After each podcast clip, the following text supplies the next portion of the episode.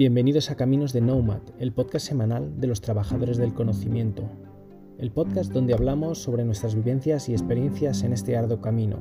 Somos una comunidad de trabajadores del conocimiento, gente como tú, que tras décadas trabajando por cuenta ajena, hoy vive de lo que ha aprendido. Unos ya lo hacemos a tope y otros estamos comenzando en ello, pero todos queremos compartir lo aprendido porque sabemos que nuestros éxitos, nuestras dudas y también nuestros fracasos os ayudarán a sacar lo mejor de cada uno de vosotros. Coge tu billete que comienza el viaje. Hola, bienvenidos al episodio 22 de Caminos de Nomad. Hemos hablado durante 22 semanas de un montón de cosas la mayoría relacionadas con el cómo descubrimos nuestra vocación, cómo nos iniciamos en esto y en cómo ejercemos esta actividad. Quizás nos falta hablar de cómo la cobramos y eso es lo que voy a tratar de contarte hoy. Hoy hablaremos de cómo poner precio a los servicios que ofrecemos.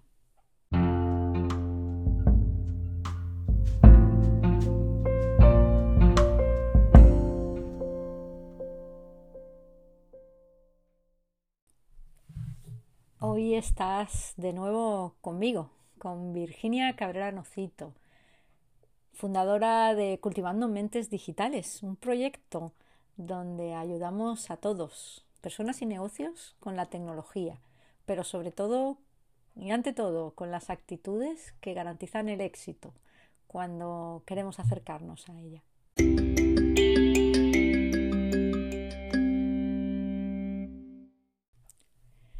Bueno, lo primero que quiero decirte que viniendo del mundo del trabajo por cuenta ajena, que es de donde venimos la mayoría, salvo que hayas estado en una empresa que se dedica expresamente a ofrecer productos de consultoría o de formación, va a costarte poner precio a tus servicios. ¿Por qué? Pues por muchos motivos. El primero porque como no eres usuario de estos servicios y probablemente tampoco estés acostumbrado a contratarlo, pues no sabes muy bien cuánto valen las cosas.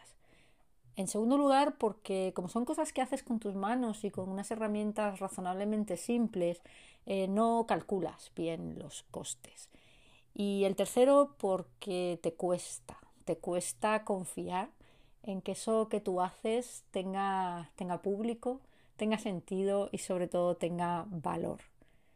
Yo antes de contarte cómo pongo precio, quiero decirte un par de cosas.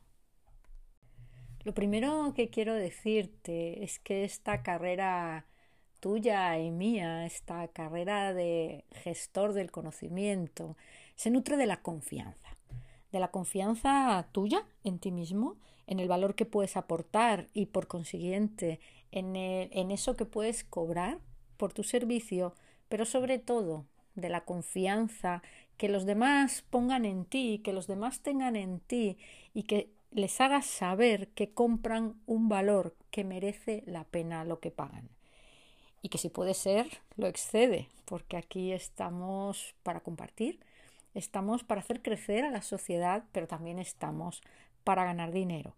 Así que antes de trabajar con el ingreso, yo te recomendaría, es lo que yo he hecho y es lo que a mí me ha ido bien, trabajar mucho, mucho, mucho con la confianza y asumir que en el principio, en el medio, en el final y siempre eh, tienes que jugar con dos tipos de salarios, con el de la pasta y con el de la confianza.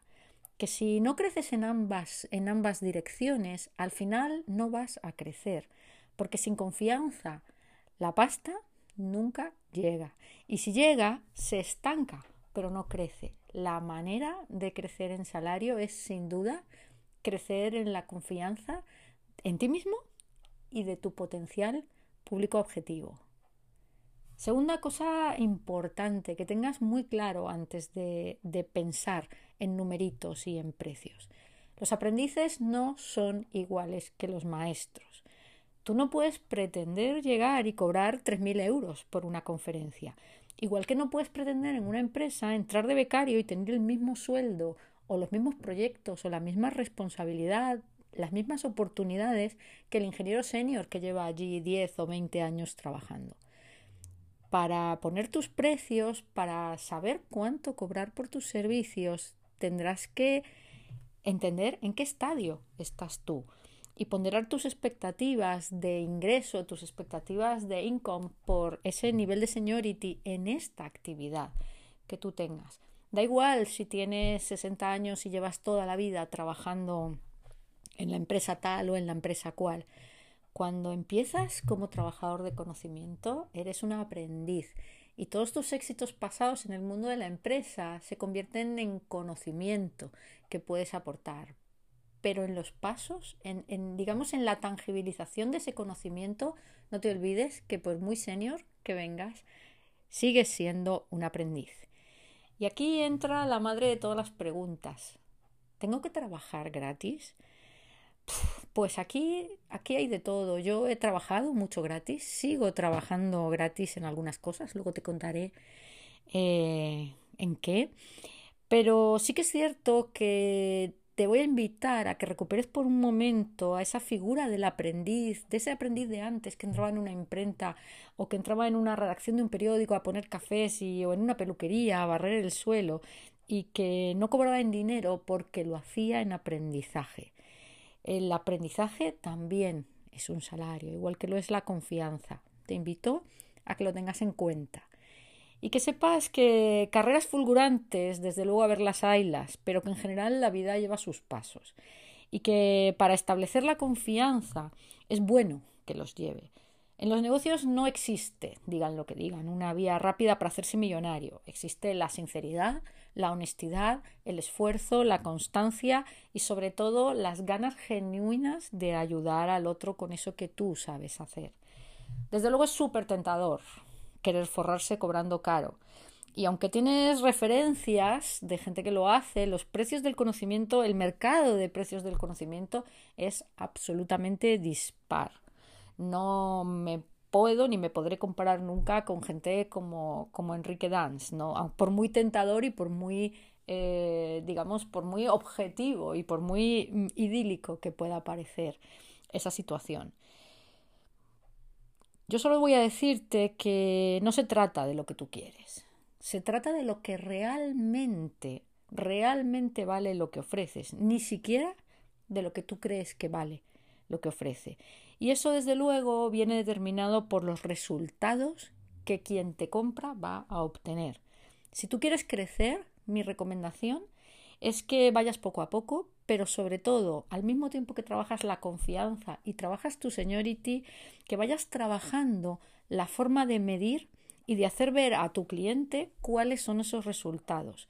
Ese, desde luego, será tu mejor argumentario de ventas y, en mi experiencia, será también el mejor elemento para justificar, para explicar esos precios que vas a poner.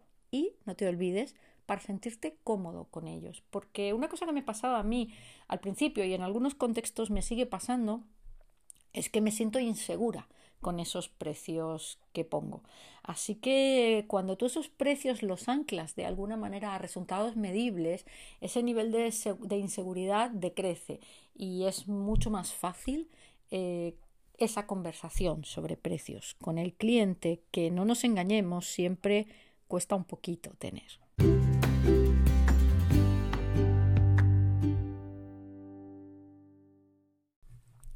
Bueno, vamos con la estrategia de precios en sí. Si con tu servicio puedes mejorar de forma significativa la calidad de vida de otra persona o la rentabilidad de un negocio, entonces eso tiene un precio. Y eso tiene un precio que todos eh, tienen que ser capaces de entender. Cuando tu cliente duda o tu cliente no lo entiende, mm, esto es como a los novios. Si tengo que explicarte por qué soy una tía maravillosa, pues casi mejor que de todo corazón lo dejamos aquí, tú te vas por tu camino y yo me voy por el mío. Si el cliente duda si tu servicio vale la pena, Mm, y no consigues explicárselo en una primera impresión, en una primera mirada, en un primer argumentario, mi recomendación es sin duda y aunque cueste, porque renunciar a cualquier ingreso siempre cuesta, es que, que le invites a buscar en otra parte. En cualquier caso, esta es mi estrategia puede que no sea la tuya, yo la comparto con voluntad, ya no solo de que te sirva, sino de que te sirva al menos, sino para poner tus precios, sí, para reflexionar y para completar esa otra estrategia que tú te hayas marcado. El desarrollo del ingreso es una estrategia que tú tendrás que establecer del mismo modo que estableces el desarrollo de tu producto o del servicio que, que decides ofrecer. La estrategia de precios, valga la redundancia, no es una táctica, es una estrategia. ¿Vale? Aunque la primera vez que pones precio seguramente funcione en modo táctica. Mi recomendación es que pienses en una estrategia de precios en fases y a largo plazo, que vaya teniendo en cuenta todos estos factores de los que hemos hablado antes, la confianza, el nivel de seniority y también tu nivel de, de expertise en este mundo del conocimiento. Cosas importantes. El precio de un producto no lo pones tú, lo pone el mercado, lo pone tu cliente potencial y cada cliente potencial es un micromercado porque cada cliente potencial tiene un presupuesto medio, tiene una tasa de conversión, tiene un, esquema de competidores o de ofertas similares a la tuya, eh, tiene una necesidad más o menos acuciante que en cada caso es distinta. ¿Vale? El, tu cliente potencial te marcará. Eh, probablemente lo primero que tengas que hacer eh, sea ver qué tipo de cliente estás, con qué tipo de cliente estás tratando. Entonces, el precio lo pone tu cliente, también lo pone tu competencia, porque, oye, hay que ver cuánto cobran los que están al lado, qué ofrecen. Eh, aunque yo soy más de mirarme yo, mi ambición y mi estadio, no está de más echarle un ojo a aquellos que pueden en un momento dado ofrecer cosas similares a las tuyas. Y el tercer factor que debes tener en cuenta en tu estrategia de precios es el coste de producción.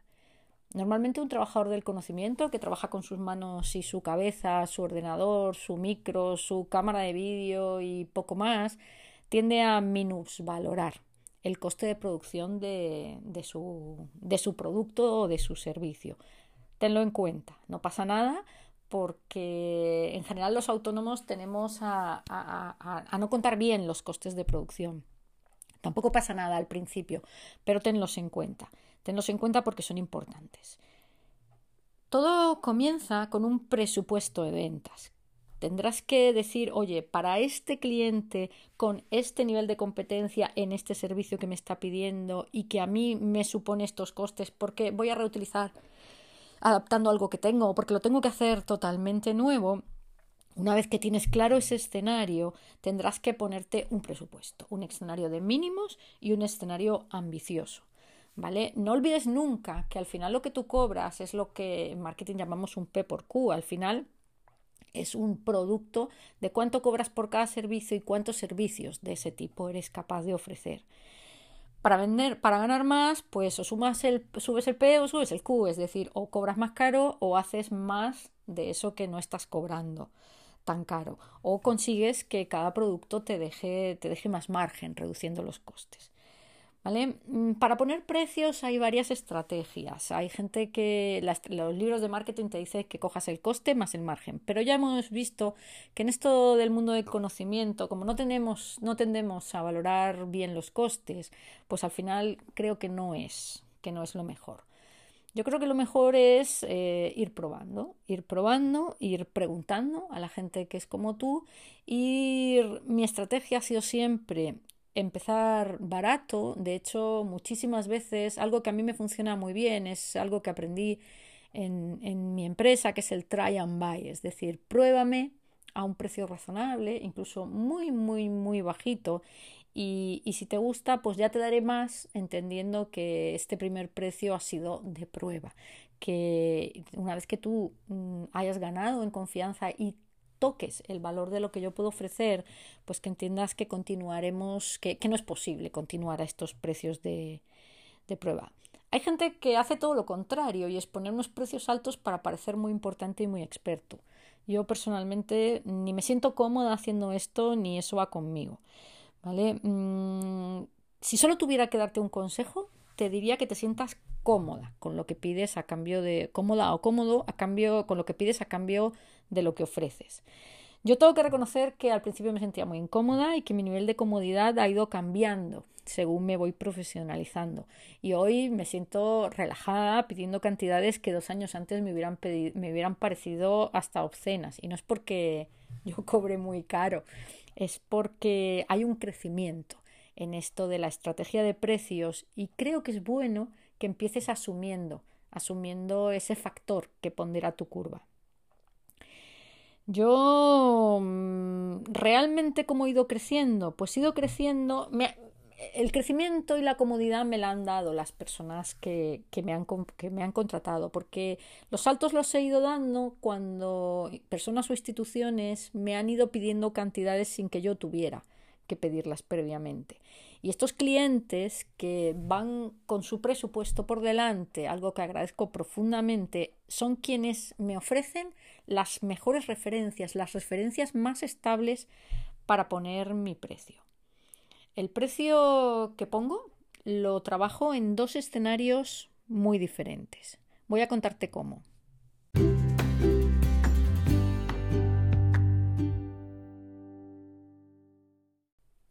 El escenario fácil. El precio me viene dado.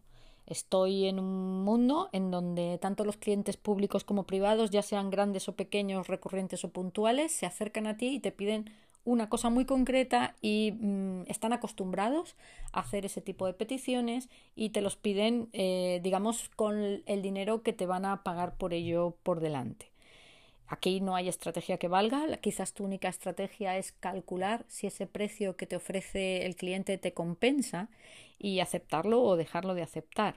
Aquí es el cliente el que determina el, precio mucho más que el producto en sí. Y hay gente que por un webinar te paga 100 eh, euros y gente que te paga 400 o 500 euros. Incluso hay gente que pretende eh, cobrarte cantidades irrisorias como 25 o 50 euros. Este es el caso fácil porque tu única duda es ver si aceptas o no y aquí tienes que revisar si te interesa el cliente, en qué nivel de, de, digamos de progreso de tu confianza estás, para qué te va a servir y aquí pues te digo que valores el dinero y que valores también todo este otro salario emocional en confianza, en aprendizaje que el producto puede ofrecerte. Esto es fácil, es un go no go, pero a mí me sirven este tipo de clientes para alimentar algo que comparto contigo y que es el core de mi estrategia de precios, mi base de datos, mi base de datos de precios. Cuando el cliente te pide presupuesto, pues aquí la cosa es más complicada, ¿no? Tendrás que analizar el cliente, tendrás que ver qué interés tienes tú en trabajar con ese cliente, si te interesa por sí mismo, porque te abre un mercado, porque es una referencia interesante que va a añadir puntos a tu escudo de confianza o, te va a permitir poner un logo muy atractivo en tu página web, porque te hace ilusión, porque ese cliente te cae bien. O si al por el contrario es un cliente que no te aporta nada nuevo, que no te interesa demasiado, aunque ojo porque nunca se sabe dónde está tu nicho, o algo en lo que entiendo, que quizás os parezca poco profesional, pero para mí es, eh, es el núcleo de mi personalidad. Si no me cae bien, eh, suelo tender a, no trabajar con ellos. Cuando mm, tengo caracterizado al cliente y decido que el cliente me interesa, miro en mi base de datos de referencias, esa que te he dicho que voy haciendo con los clientes que me ponen el presupuesto por delante, miro a ver si tengo alguna referencia de esa tipología de clientes porque lo que es normal para el Ayuntamiento de Málaga probablemente sea normal para el Ayuntamiento de Boadilla. El segundo, la segunda cosa que analizo cuando el cliente me pide presupuesto es la actividad. ¿Esto que me está pidiendo me va a producir aprendizaje? ¿Me va a abrir caminos? Mm, ¿Me va a dar más notoriedad o me va a permitir entrar en un público específico que me interesa? Pues con esto voy sumando si eso no es al, precio que pongo. ¿no? Analizo los costes, si el material que tengo que preparar es nuevo o si lo puedo reciclar de otras actividades, si es algo que tengo muy interiorizado o algo que me voy a tener que estudiar. Y sobre todo yo miro a mi alrededor. Porque con o sin base de datos suelo preguntar a quienes son o están como yo, ¿no? a compañeros que sé y amigos que sé que están en este mundillo y no creo que tengas que tener ninguna vergüenza en descolgar un teléfono y decir, oye, fulanito, eh, mira, si no me puedes ayudar porque no me quieres, eh, sé que te estoy pidiendo que te desnudes un poco, pero me ha pasado esto, he pensado en pedir esto tú cómo lo ves. ¿no? Y bueno, pues eh, hay muchas maneras de darte feedback a esa propuesta sin que le hagas al otro tener que desvelar demasiado de su estrategia de precios. Porque aunque a mí no me importa hablar con mis compañeros de, confianza, de dinero, siempre lo hice, eh, de sueldos, de primas y, de ganancias, eh, entiendo que es un tema absolutamente tabú. Y hay que muchísima gente, no comprendo por qué, pero hay mucha gente que no, que no le gusta hablar de, hablar de esto. Así que yo pregunto a las que son como están y, bueno, pues eh, y luego con todos estos ingredientes en la coctelera defino mi posicionamiento. ¿Cuál es mi posicionamiento o qué entiendo yo por posicionamiento? Pues mira, la suma de dos cosas. La suma del nivel de apetencia mío por hacerla y el nivel de proyección potencial que yo le otorgo a hacer esta actividad. Yo no creo que rebajar tus precios sea quitarte valor. Hay compañeros que dicen, vamos, este es mi mínimo y de aquí no bajo. Entiendo que no bajemos de unos mínimos, pero yo creo en mi interés.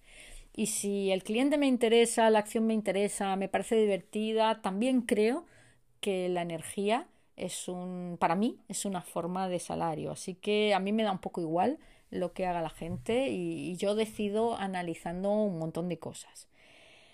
Eh, ¿Todo es dinero? Para mí no, aunque el dinero sin duda es importante. Y sé que este tema trae mucha, mucha, mucha cola. Vamos a ver qué otras cosas hay aparte del poner un numerito, una cantidad a eso que haces en tu oferta. Porque un presupuesto no solo es una cantidad.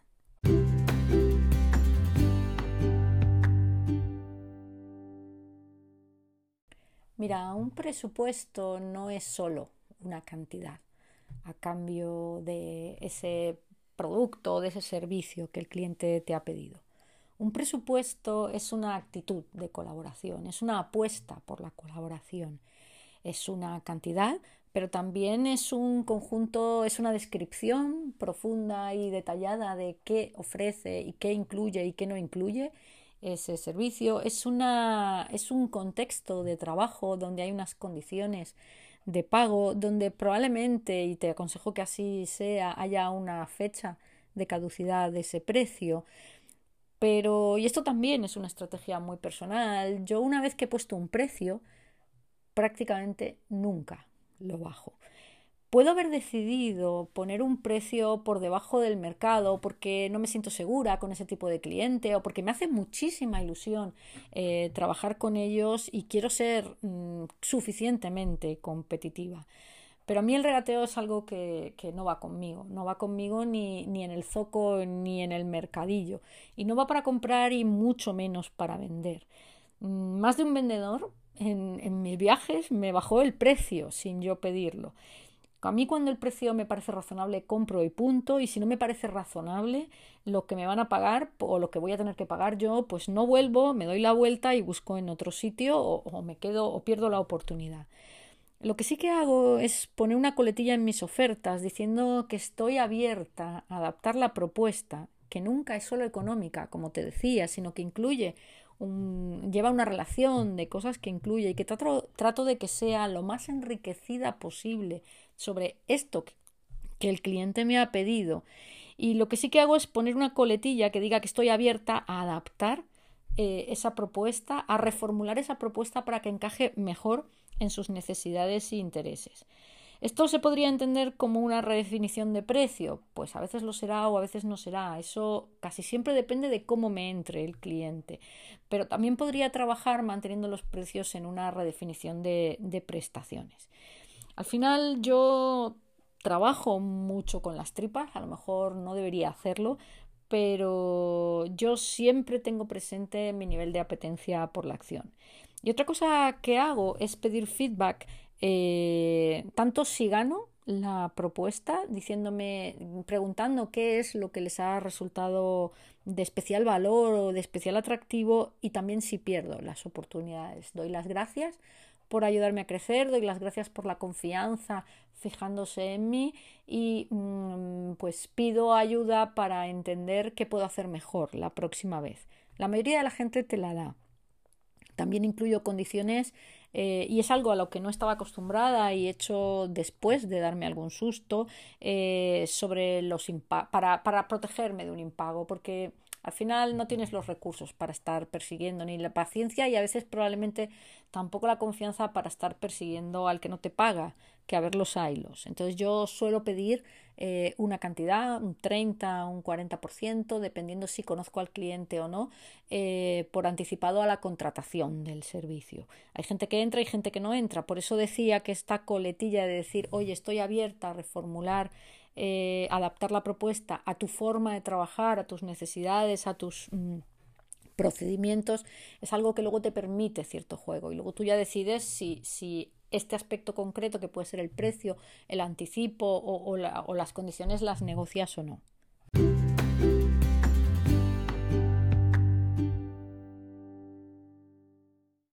Bueno, pues por hoy vamos acabando. Es un tema denso, un tema que seguramente eh, mis compañeros también en algún momento querrán darte su opinión, su punto de vista y su estrategia, porque este tema da para mucho.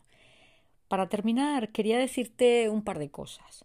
La primera es que para quienes hemos siempre trabajado por cuenta ajena, esto de la pasta no es nada fácil, ¿vale? Date tu tiempo para aprender a manejarla y date también tu permiso para equivocarte, aunque pienses que este tema lo tengas trillado porque trabajabas en una actividad en la que estabas muy acostumbrado a este tipo de cosas. Asume, asume que vas a perder algún cliente por precio y que vas a sentirte también muy gilipollas por haber cobrado en algún momento demasiado barato. Segundo consejo, tus precios deben ser dinámicos, porque cambia el mercado, cambia el cliente, pero sobre todo lo que más cambia es tu mochila de confianza. No cobrarás igual tu primer webinar que el webinar 247. No deberías hacerlo. No olvides ponderar siempre tu estrategia, no solo por el cliente, por el mercado, por la competencia, incluso por el nivel de necesidad que tengas de ingresos ese mes, sino por algo muy intangible que siempre se nos olvida. ¿Cuál es tu nivel de fortaleza? ¿Cómo de fuerte estás, eres capaz de pisar en este mundo? Tercer consejo final. La estrategia de precios es algo que te define como profesional y aunque no lo creas, te define tanto más que el producto que ofreces. Cuando pienses en cómo vas a poner tus precios, te recomiendo que pienses en cómo quieres ser percibido porque tú estás aquí en esto del, del, trabajo del conocimiento, no te olvides, porque tú has decidido que tú vas a controlar, que tú vas a gestionar, que tú vas a llevar las riendas de tu actividad. Que no se te olvide eso y haz lo que te pida el cuerpo. Eres un CEO. Que no se te olvide. Y si te das un capricho, ahorras o inviertes, tú verás. Y si ganas menos hoy porque haces una cosa que te ilusiona más, pues ya te apretarás después el cinturón. Sea como fuere, no te olvides nunca que la estrategia de precios, tu estrategia de precios, forma parte de, de tu personalidad. En la era digital la personalidad es súper importante porque es lo que te diferencia, lo que va a hacer en parte o en mucha parte que te elijan o que te dejen de lado. Tú escucha, tú mira, pero te recomendaría que no sigas ningún consejo ni siquiera los míos. Tú trata de poner tu alma en tu actividad y asume la parte económica como una parte fundamental, pero igual de versátil, igual de imaginativa, igual de audaz, igual de creativa que el resto de tu actividad. Y por último, sobre si trabajar eh, sin cobrar, o al menos sin cobrar en dinero, yo te he confesado que lo he hecho mucho y que en algunas ocasiones lo sigo haciendo. A mí me sigue mereciendo la pena. Lo que pasa es que cada vez voy siendo más selectiva con esas ocasiones en las que decido que merece la pena. Pero esto de trabajar gratis tengo la sensación, tengo la intuición de que da para otro podcast, así que me lo apunto. Y hasta la semana que viene.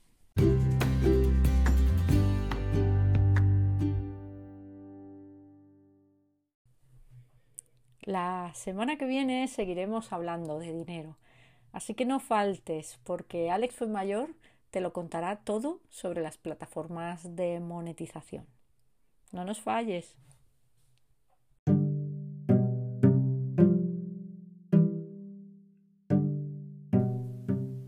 Y hasta aquí un nuevo capítulo de Caminos de Nomad, el podcast semanal de los trabajadores del conocimiento. Si te ha gustado, ya sabes, comparte y difunde conocimiento. Es gratis y sencillo. Comparte en tus redes sociales, danos un 10 en tu plataforma de podcasting favorita o casi mejor, envíaselo a quien creas que le puede ser de interés. Hasta la semana que viene y saludos digitales para todos.